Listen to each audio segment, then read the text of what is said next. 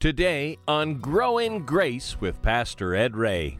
Now, this story is about three different kinds of prejudices racial prejudice, religious prejudice, and gender prejudice. That could be today. That's still going on today. Place, dwell with man. Sick and the stand, singing hallelujah. My kingdom built with the blood of my son, selfless sacrifice for everyone. Faith, hope, love, and harmony. I say, let this world know me by your love.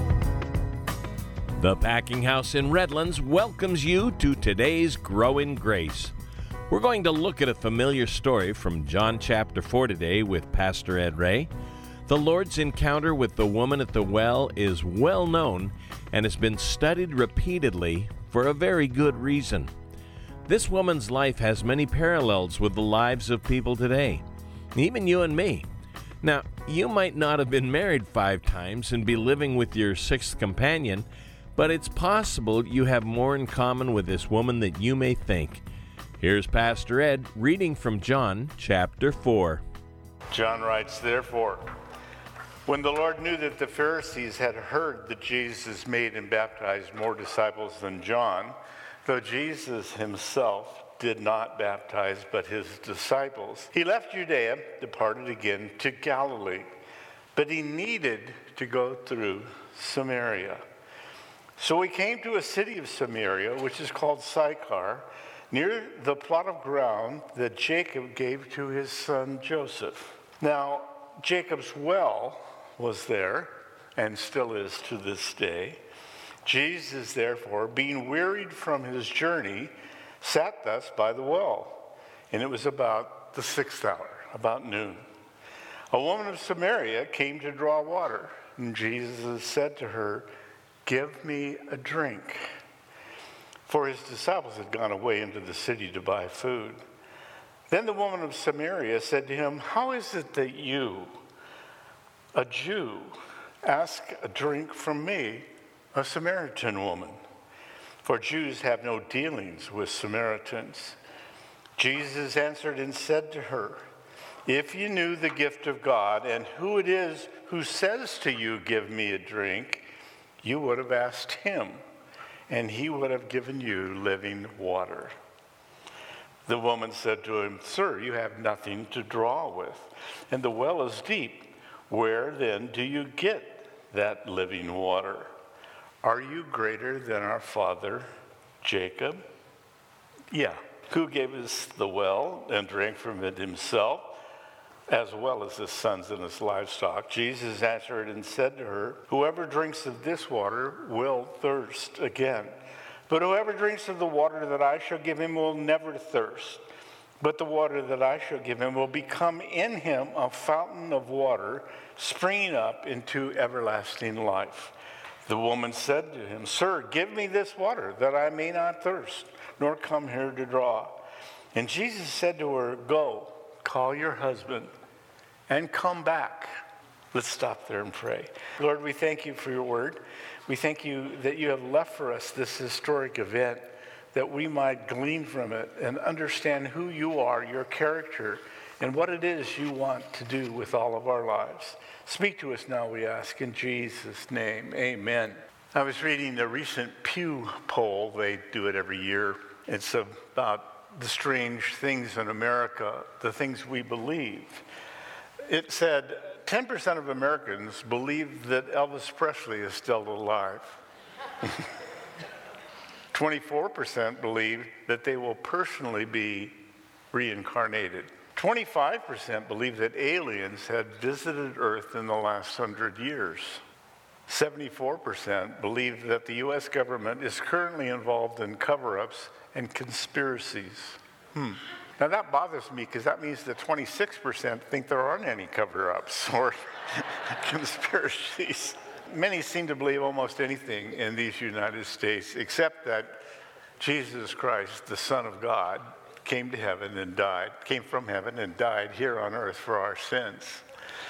Now, The fact is that people today are jaded. That's an old term. It means somebody who is, actually, it's a horse term from a horse that's worn out. Well, we're all worn out over viruses and things like that. So we have a tendency right now to not really believe very much. This chapter, chap- in John chapter 4, introduces to us a woman who is jaded as well. She's been around and around, riding the merry-go-round of life. She's been trying to have satisfaction in her life built on relationships. She's been married multiple times. We'll find in the second half of the story, which we'll do next week, Lord willing. So she meets Jesus, and he opens her eyes to the fact that there is a life here that's difficult. In this story, we read in John chapter 4, we find a lady searching through life, going from relationship to relationship, trying to find a lasting, loving mate. In fact, this 2,000 year old story could be told today. She could be a woman that you know. She could be your next door neighbor. She could be a friend of yours. She could be at work. She could be here this morning. We live in a time where people are struggling to find meaning in life through relationships. And here's one 2,000 years old who has been married five times, we'll see next time. And the guy she's living with now is not her husband. And I want you to watch for how Jesus approaches her, treats her with great respect, and loves her, we'll find into the kingdom of God. So Jesus, we're told, needed to go through Samaria. It was a spiritual need, not a physical one. Jesus, being led by the Spirit, had an appointment with this lady, and he went out of his way to meet her. You and I have had those in our lives and probably didn't recognize it when it happened, that God, God incidences happen to all of us. He sends people into our lives that we think, wow, that was a coincidence. But no, it wasn't. God Himself put that person in our life for the very thing that we needed to hear at that time. We don't know very much about her. We don't know anything about her childhood.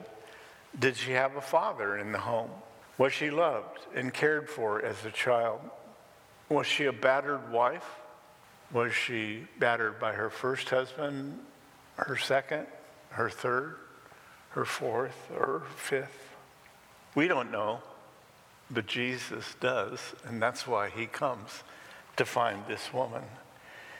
He needed to talk to her. He needed to show her love. She needed him, but didn't know it yet in the story. The whole purpose of going through Samaria was this lady. So she had a date with Destiny. She didn't know Destiny's name was Jesus Christ. This is a God incident, unknown to her, but in God's plan for her life. Even though in her mind it was an ordinary day like any other, probably thought it was just another day of the week, but it would have eternal consequences. And that can happen in our lives. In fact, today could be a day that has great eternal consequences in your life or mine. We don't know when we get out of bed in the morning. Some mornings feel like they might be great, others not so much. Her life for eternity would never be the same because of this meeting that's recorded here in John.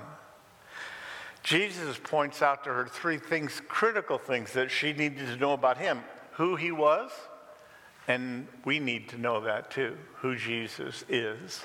She needed to know what he had to offer her, as we all need to know too.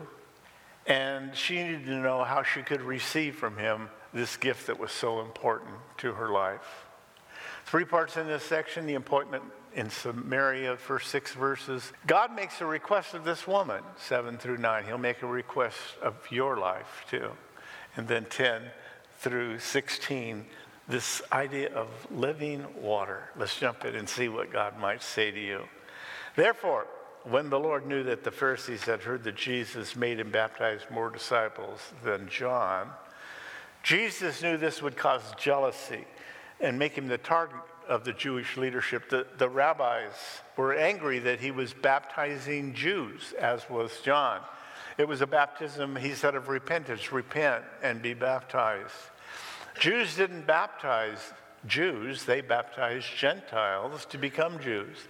So, by saying the Jews needed to be baptized, he was saying, You're not born into the kingdom of God.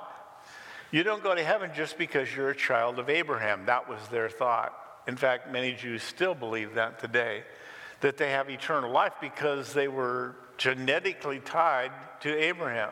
I have a friend who's a Catholic guy, and, and when you ask him if he's a Christian, he says, Well, of course, I'm an American. I was born in a Catholic home. And I understand that because I used to believe that too. We've been arguing for 30 years, so uh, pray for me. so Jesus himself didn't baptize, but only his disciples. He was there, he was affirming the baptism, it was good. But his disciples were actually physically doing the baptizing, probably so nobody could brag later. Well, I was baptized by John. Yeah, but I was baptized by Jesus. It's got to be better. Pastor Ed Ray reminding us of our God given responsibility to spread the good news to the lost and dying world. And this is Grow in Grace. We're in John chapter 4, and we pick things up now in verse 3. Verse 3 He left Judea, departed for Galilee. Now, we saw last week that Judea is the area around Jerusalem. It's the southern part of the nation of Israel. And he's going to the Galilee, which is the lake up north. It's about a 70 mile trip. So Jesus is leaving rather than getting involved in this fray, in this argument about baptism. And that's a good lesson for all of us. There's people that are always wanting to argue about something in Christianity. You know, is it a pre tribulation rapture or mid tribulation or end of the tribulation? If you don't know what that is, you're blessed. Uh, any of those. Uh, somebody engaged me last week in a conversation. They wanted to argue with me about the way we baptize here. And they, they think you should be sprinkled. And I said, Well, I'll sprinkle you if that'll help. we could use one of those sprayers my wife uses to iron, but uh, it doesn't matter. It's eternity we're talking about, salvation with God. So he needed to go through Samaria. Verse 4 says, and this need is not geographic, it, it's a spiritual need. He needs to visit this woman. He has an appointment to keep, if you will. She didn't know it. It was a normal day for her, but he was going, God was going to Samaria, and maybe God is going into your life this week. That's kind of exciting, isn't it? Go through Samaria. Now, there were three different ways he could have gone. Israel's this long nation. And there's a road from the south where he had been all the way up that goes along the ocean. It's the Via Maris, and people took it when it was hot because it was a nice sea breeze, the way of the sea. And then there was another one that was just east of the Jordan River on the inside of the eastern side of the nation, and they took it when it was cold because it was warmer inland. But the middle one went right up through Samaria, and they never would take that one. Jews would not because they were prejudiced. Now, this story is about three different kinds of prejudices racial prejudice, religious prejudice, and gender prejudice. That could be today. That's still going on today. So he goes through Samaria, which was an area that had been all of Israel. We would call it the West Bank today. But it was there in 722 BC, so 700 years before Jesus. The 10 northern tribes of Israel were captured by the Assyrian army that came down from the north and took most of the Jews, not all of them, but most of them out, and then put them in their other colonies all over the Assyrian Empire, in Persia and Greece and, and modern day Turkey. And then they brought people from those areas back into Samaria. So the Jews that were left married some Greeks. Some of them married Persians. Some of them married the Italians. Some of them married, married the Turks. And so there was this mixture of races. And they were prejudiced against races, just like there are racial prejudices today. So they also had religious problems because all those countries were involved in polytheism, in, in multiple gods and idol worship. And, and, in fact, the Phoenicians that were just north of them, they would sacrifice babies to the god Molech in the temples, literally killing children to try and please the gods. And so the Jews hated to be involved with anything that had to do with these Samaritans. Now, there are still a few Samaritans left, a few hundred, in the middle of Israel. We have a young man in the college group that visited them. He showed me a picture standing next to the high priest of Samaria. So they're still there. They still only use the first five books of the Bible. So that means that they still sacrifice animals. But that's the area we're talking about. And so there's a racial prejudice and a religious prejudice, and this third one is the one that is uh, surprises this lady, and it's this gender issue. So we came to the city of Samaria, verse 5, which is called Sychar, near the plot of ground that Jacob gave to his son. Now, back in Genesis 48, Jacob, you remember the name Jacob had to be changed. Jacob was a twin, a non identical twin. His brother was Esau, and when he was born, he grabbed his brother's ankle and tried to get out first so he could have the birthright. Long story short, his name means heel catcher, it means cheat, it means the liar. He was a thief. But he had an encounter with God later, and he would struggle with God. In fact, wrestled with an angel of God. And then the angel touched his leg, and he, he walked with a limp the rest of his life. And God gave him a new name. The cheater became Israel which is governed by God, ruled by God. And so the man that was a cheat and a steal is suddenly ruled by God. That's your story. That's mine. Sinner gets a new name. We don't know what our new names are here, but we get a new one in heaven. And it will have something to do with something that God gave us as a gift, I believe. Scripture talks of it. So he comes to the city of Samaria. There in the bottom side of it, you'll see there's two mountains, Ebal and Gerizim, and Samaria, the little dot. Right in the center is this city, Ascar.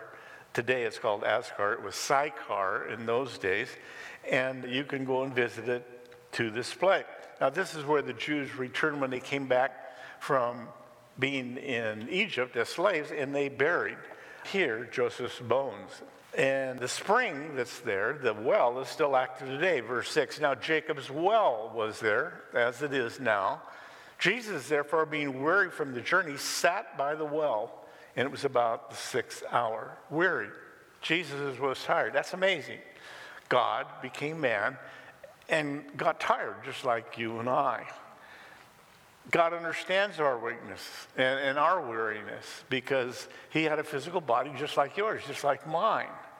In fact, Hebrews 4 says, We do not have a high priest who cannot sympathize with our weaknesses, but was in all points tempted as we are, yet without sin. He didn't stumble into sin by these trials and tribulations.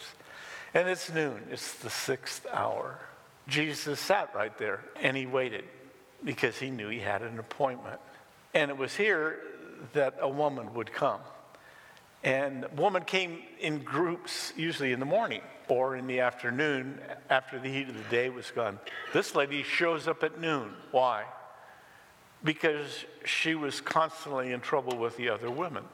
She was probably the target of their gossip. She'd been married five times, living with a guy now, the sixth guy, who she wasn't married to. It was unusual in the Jewish culture for a Jewish man to talk to a woman at all publicly.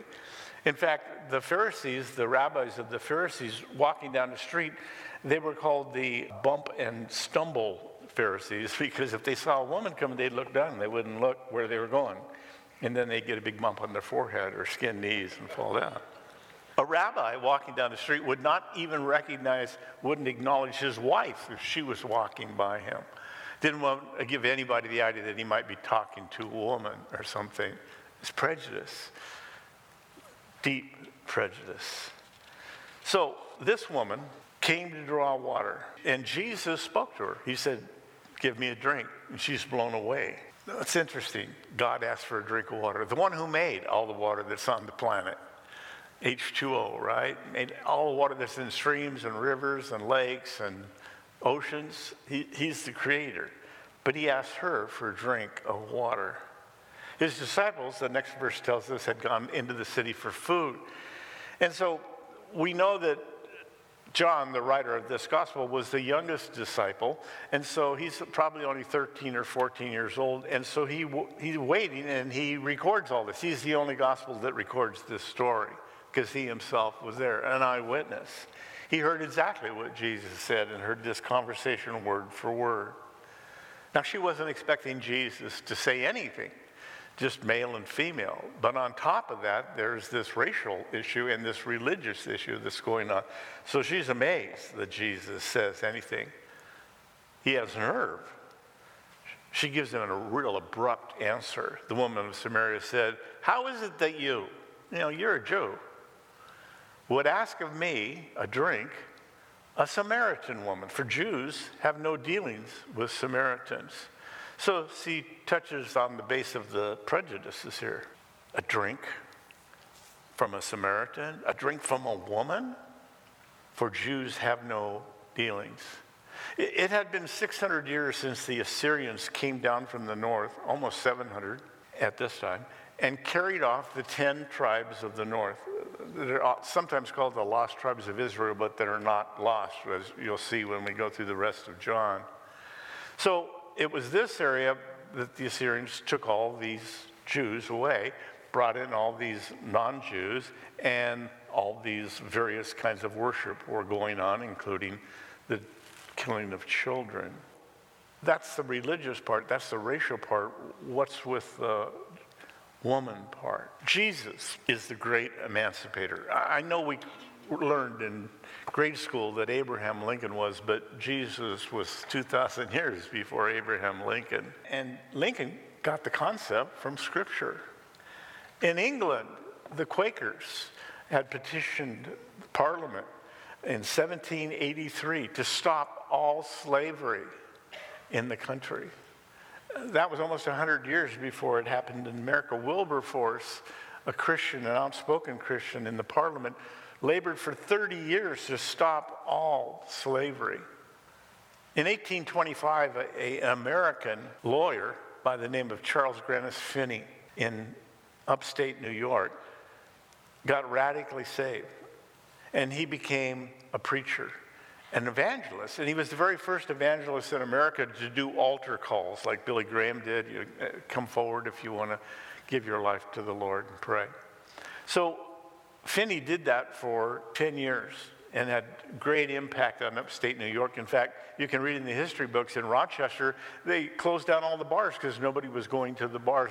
And the police department closed a whole bunch of the precinct jails because nobody was committing crimes because it had such a radical impact, this one pastor. Well, 10 years later, in 1835, a school, a new college in Oberlin, Ohio, asked Finney to come down and be a professor there. And he went down, 1835, and he walked around the school for a couple of days and met faculty and the students and the trustee who asked him if he would take the job.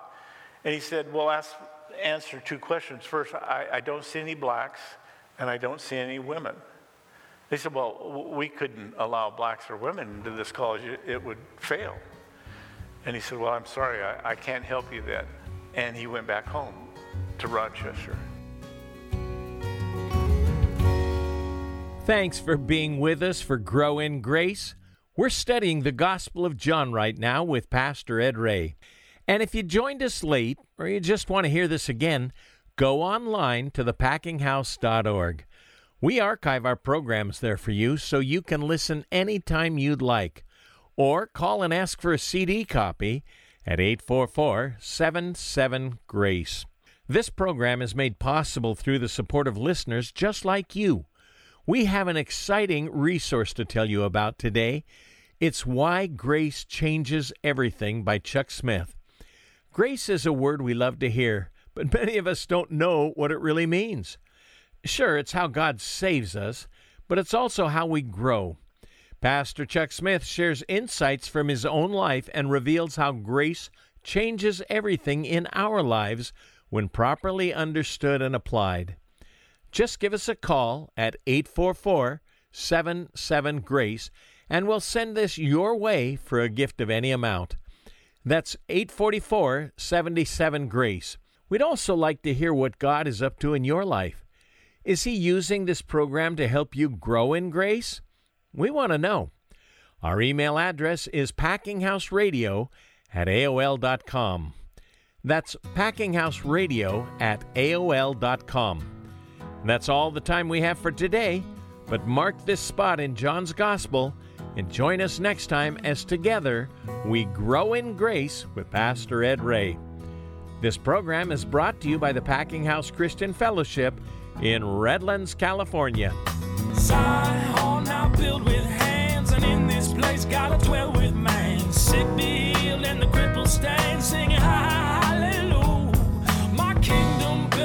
blood of my son, selfless sacrifice for everyone. Faith, hope, love, and harmony. I said, let this world know me by your